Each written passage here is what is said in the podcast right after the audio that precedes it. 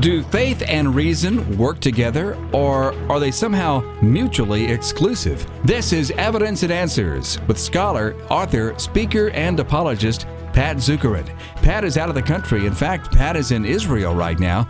I'm your co host, Kevin Harris, and I'm going to take this opportunity to fill in for Pat and interview someone that we interviewed not long ago, Dr. William Lane Craig, a very prominent philosopher and defender of the Christian faith.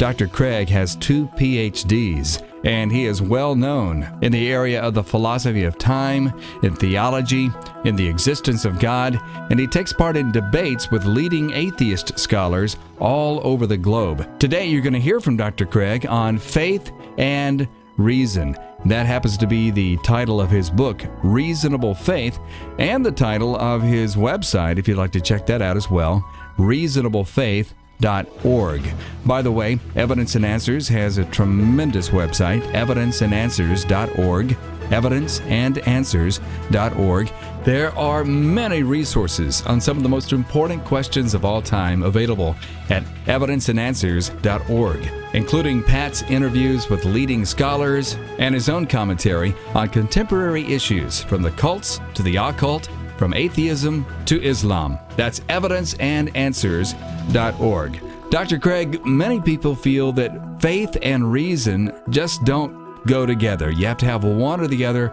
but you can't have both. Right. Well, that's part of the reason I think we picked the title was we wanted to put something out that would be provocative, that would show that faith is a rational thing to do and that therefore there's no contradiction between faith and reason. The faith and reason debate has been going on for a long time. This is nothing new. Uh, it stretches all the way back to early thinkers. Augustine, what did he say about it? Well, Augustine had a, a, sort of authoritarian view of faith and reason. He thought that faith precedes reason and that faith is based upon authority. He said, I would not believe if it were not for the authority of the Catholic Church. Mm-hmm. And so for Augustine, basically the foundation for faith is authority. And then you reason about that having come to believe what you believe. That's maybe strange to Protestant ears, mm. perhaps in today's evangelicalism uh, or Protestantism, that kind of authority. Uh, we would uh, hold more to perhaps the authority of the Word of God. Well, exactly. In, in, in other words, it's not a difference necessarily. There can be Protestant forms of authoritarianism, but generally the authority will not be the church, it'll be the scriptures. So there are certain modern theologians like Karl Barth, for example, or even a Cornelius Van Til, who are really authoritarians. They would say the basis for faith is simply the authoritative Word of God, which demands obedience and which cannot be questioned. And so the basic approach to knowledge is still the same. It's authoritarianism, but you just have a different authority. And that, of course, raises one of the difficult problems with authoritarianism is how do you know which authority to believe? How do you know which authority is the true authority? It would certainly make it rather vulnerable to criticism, I think. Well, how do you know your authority is, a, is authoritative and so on? I do want to get to a definition of faith and a definition of reason, hmm. uh, but Augustine also said something that he's rather famous for, and that is faith seeking understanding. What do you think he meant by that? Well, again, I think that that speaks of the priority of faith, that first you believe and then you seek to understand what you believe. So it's not a matter that first you seek to understand and then you believe as a result, but it is first belief, and then you try to unfold that through rational reflection and so forth. And there's, of course, huge debate on which of these has priority. Does faith precede reason or reason precede faith? And uh, Augustine wasn't altogether clear about exactly how you put this whole package together. Yeah, because he was, he seemed to engage reason a lot, but then he also engaged his faith. Exactly. He, he was authoritarian in terms of saying that you first believe and then you then you reason about it but he also recognized that you have to figure out whom to believe and that that will be a search that does involve reason at the same time as you look at the different competing authorities so his view isn't altogether clear um, as to how this is going to work its way out Let's get a good uh, definition of faith then. What do we mean by faith?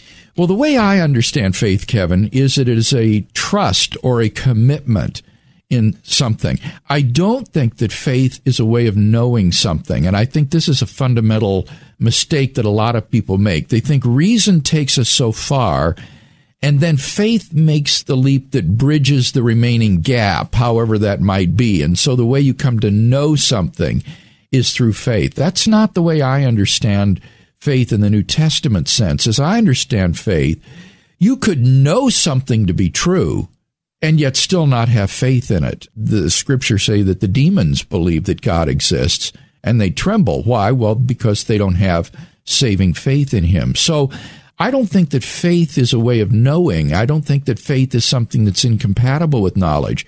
You can know something to be true and still face the decision am I going to have faith, that is to say, trust or commitment in this thing that I know to be true? I've heard theologians say that faith is not a way of knowing something. Faith is what you do with what you know. Yeah. That might work. Does that work as a definition? It's, well, I think so. Uh, it's a commitment to something that you hold as true. I think that that's the best way that it should be done. Now, in, in some cases, I think people could trust or place it, their commitment in something that they don't know to be true, but maybe they hope is true, or they have an idea might be true, and so they're willing to make that commitment or trust, even though they don't know it. But at least I think we want to say that faith is not in any way incompatible with knowledge, that faith can be trusting in something I know to be true. And in a sense, that's what you were saying. And that's opposite of what Mark Twain said, it seems. Right. Faith is the believing in what you know ain't true. Right, exactly. that faith is for people who know it ain't true, but you believe it anyway. That is, I think, a very popular conception of religious belief in our culture. Bill, it seems to be maybe some nuances. Maybe you have a scale of faith. It seems on one mm. end you've got blind faith, and on the other end you've got reasonable faith. Mm. Some things take more faith than than others. Well, I think the definition is the same, namely trust or commitment. But you're very right, I think, Kevin, in saying that that trust and, or commitment can be made on very different grounds. As you say, one could be a blind faith where, oh, imagine you're hiking in the Alps and you see a, a, mountain thunderstorm arising and you realize you've got to get off that mountain. You've got to get off quickly and you don't know say the way down and you come to a fork, you may just have to decide blindly which fork to take and just trust that this is the path that will lead you to safety, even though you don't know. That would be an example of blind faith. But an example of reasonable faith would be where you have some indication that this is the truth, that there's some pointers that say this is the way, uh, and some testimony perhaps saying that this is the way.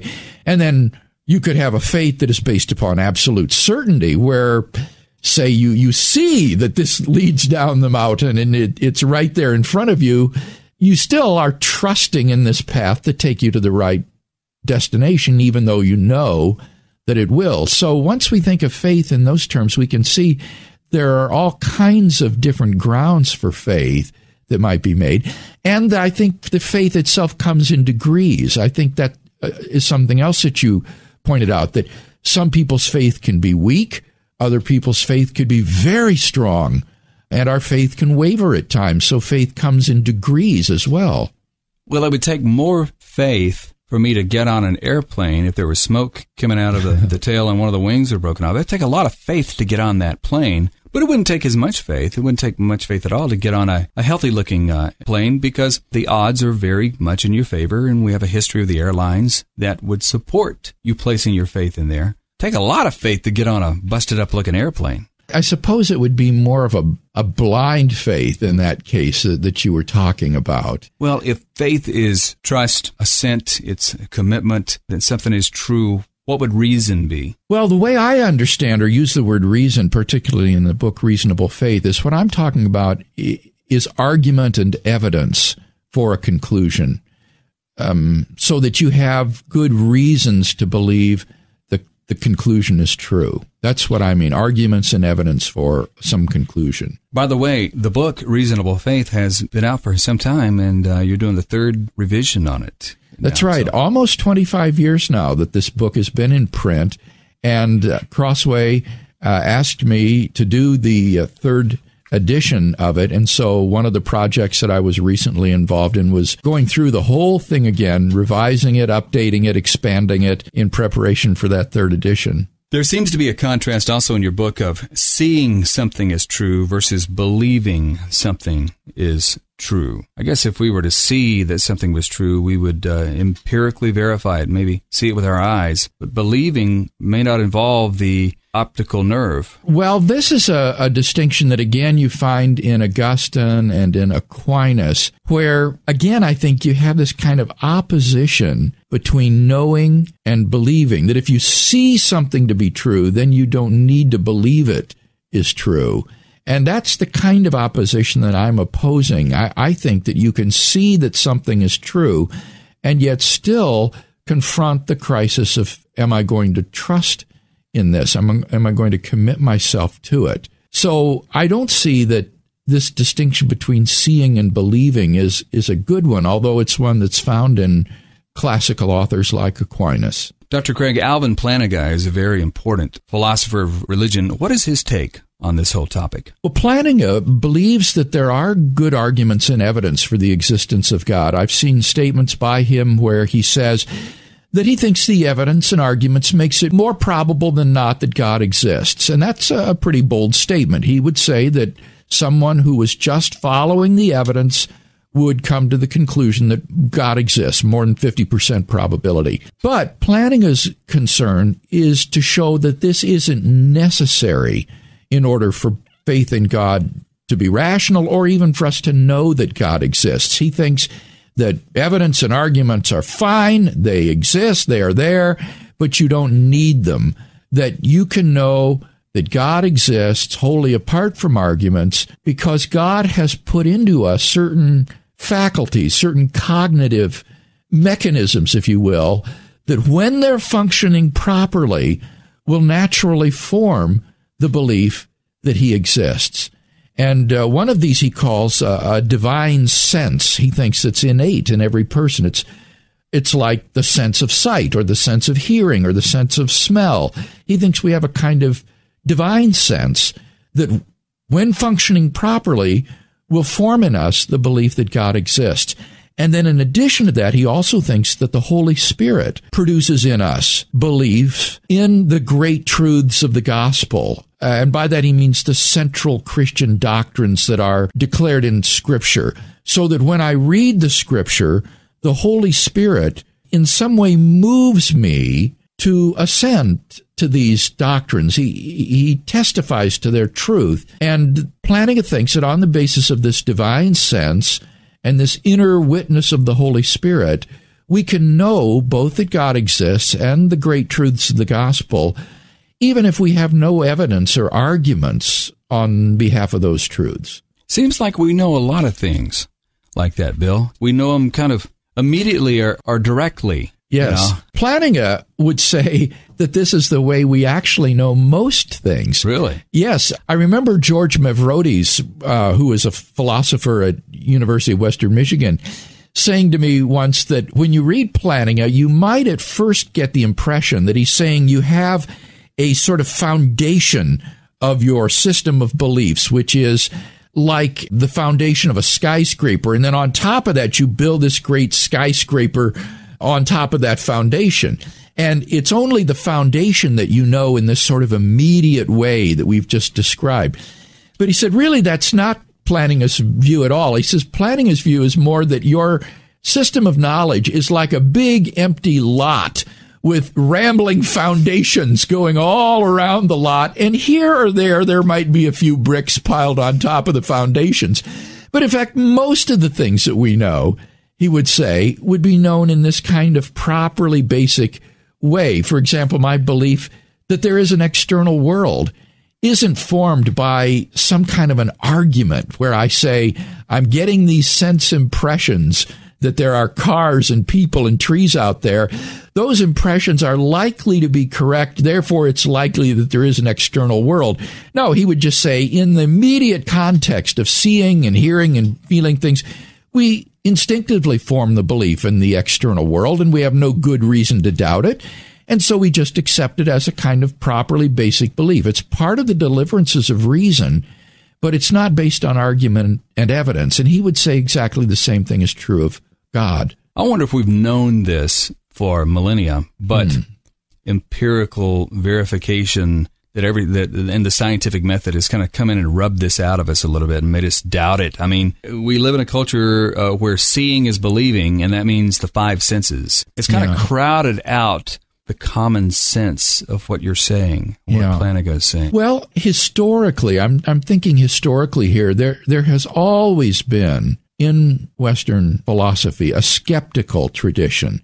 There are ancient Greek skeptics but it, but it is true that this skeptical tradition really came to a head in modernity with Descartes and the French skeptics who began to doubt everything, even the existence of the external world, the existence of the past, and tried to find some sort of foundation for knowledge that would allow them to build this sort of skyscraper, as, as it were, on top of that. And I think that project has largely failed. I think that most folks would recognize that you can't build that kind of a structure, that most of our beliefs are going to have to be foundational sort of beliefs that are simply formed in the context of certain experiences. And if you have no good reason to think those are false, then you're perfectly rational to go ahead with those beliefs and to, and to hold to them. And so, in one sense, Plantinga is getting back, I think, to that more traditional view that was undermined, I think, in, in the modern age by the rise of skepticism. Seems like in this first chapter of Reasonable Faith, uh, Dr. Craig, you kind of contrast knowing Christianity is true versus showing Christianity is true. Yes, this distinction is one that I hit upon after wrestling for a long time with this problem of the relationship between faith and reason. And what I think pulled me in opposite directions is on the one hand, it seems that we do have, through the witness of the Holy Spirit and the experience of God, a kind of assurance of the truth of Christianity that is wholly independent of arguments and evidence. The, the simplest child of God, or even a mentally retarded person who can't comprehend philosophical arguments or historical arguments for the Gospels, can know and know with assurance that Christianity is true. And you don't want to deny those people the privilege of having faith, which you would have to do if you say that in order to know Christianity is true, that you have to have all sorts of argument and evidence for it. On the other hand, what you want to avoid then is some sort of relativistic subjectivism where everybody and anybody who claims to have some sort of an experience is rational in claiming that he knows what he believes in this properly basic way. And so the distinction that I hit upon is this difference between knowing and showing. I think the way that I know that Christianity is true is, as Plantinga says, through the immediate witness of the Holy Spirit. This is an objective function of the Holy Spirit in my life, testifying to me that I am a child of God, that God exists, that I know Him, and, and so forth. On the other hand, because that is an interior experience, when I come to talking to someone else who doesn't have that experience, it does no good for me simply to say, well, I have this inner experience that you don't have, but gee, if you did, you would know this too. If I want to show him that what I believe is true, then I need to present arguments and evidence. And so I see the arguments and evidence as confirmatory of what I already know, independently of argument and evidence, but that I can use to show another person that what I know to be true in a basic way is in fact true, and, and I can give him good reasons to think so. Dr. Craig, some have criticized this view and called it kind of a dual knowledge, dual source of knowledge. That you've got knowledge of Christianity through facts and evidence, and you've got knowledge of Christianity directly uh, by the Holy Spirit. Is there any warrant to that criticism? Well, I don't think it's a criticism. I, I, I, think it's true, and I don't see anything that's problematic about it. I think that on the one hand, I know that Christianity is true through the inner and immediate witness of the Holy Spirit. On the other hand, I do think that I have good evidence to think that this is true, and in a discussion with someone could present such evidence. So, to give an analogy, suppose you're accused of a crime that you know you didn't commit. You know you were at home alone in your room at the time this crime was said to be committed. So you, you know you're innocent. You don't need any evidence. You don't need any proof of that. You know you didn't do it. But if you were accused and dragged into court, you would need to produce evidence that would convince the jury that you're innocent. Uh, hopefully you'd get some sort of an alibi or something of that sort.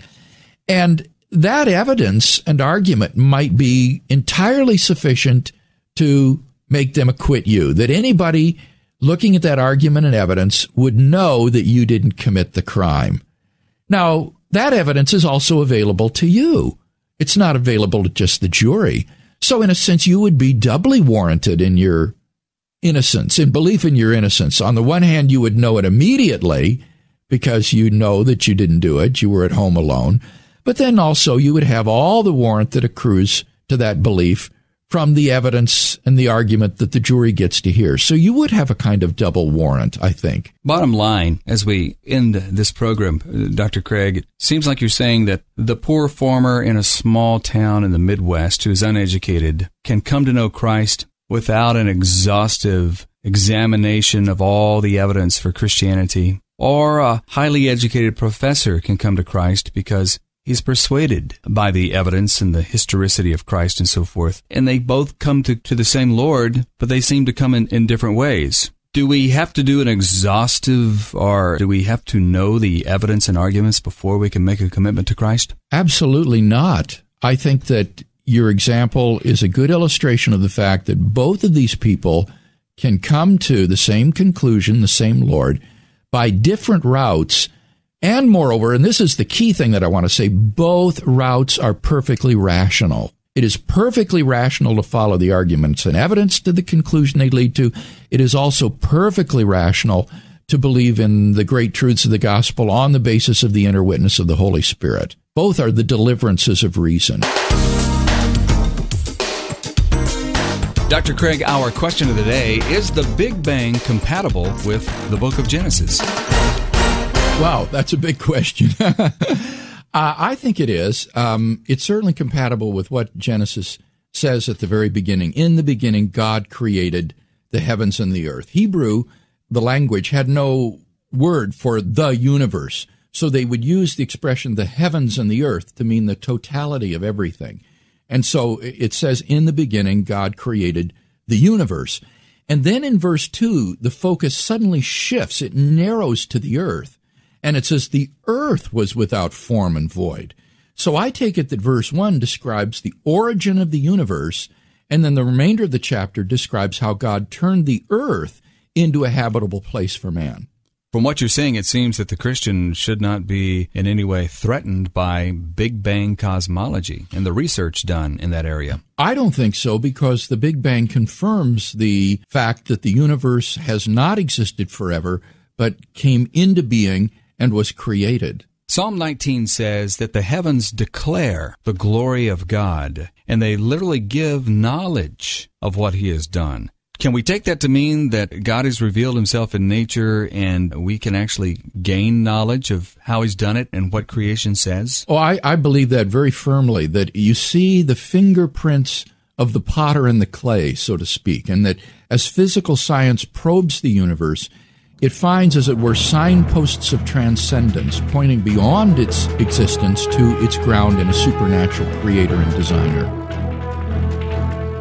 We want to thank you so much for listening to Evidence and Answers with Pat Zukeran on this timely topic and remind you that you can get this entire series at our website, evidenceandanswers.org. That's evidenceandanswers.org. You'll find some of the best resources on presenting and defending your faith in Christ to an increasingly skeptical world at evidenceandanswers.org. World religions, atheism, the cults, the occult, apologetics, scientific and philosophical arguments for the existence of God, creation and evolution, the reliability of the Bible, archaeology and history, and the end times, to name but just a few. There's a new feature on our website called iShows where you can download each individual show for just 250 on our website evidenceandanswers.org. Just like you download a song on iTunes, these are iShows that you can download each individual show you want and we got some of the top scholars on there. Evidence and Answers is supported by you, the listener, who appreciates a program that gives good answers to good questions. Our calling is to do what the Apostle Paul did on Mars Hill in Athens. He presented and defended the gospel of Jesus Christ, and we'll help you do the same by the grace of God. Just go to evidenceandanswers.org, and any gift or purchase of resources will be a tremendous encouragement to us. And remember that this entire series is available at evidenceandanswers.org. This has been Kevin Harris. Thank you so much for listening to Evidence and Answers with Pat Zukeran. God bless and thanks so much for listening. Evidence and Answers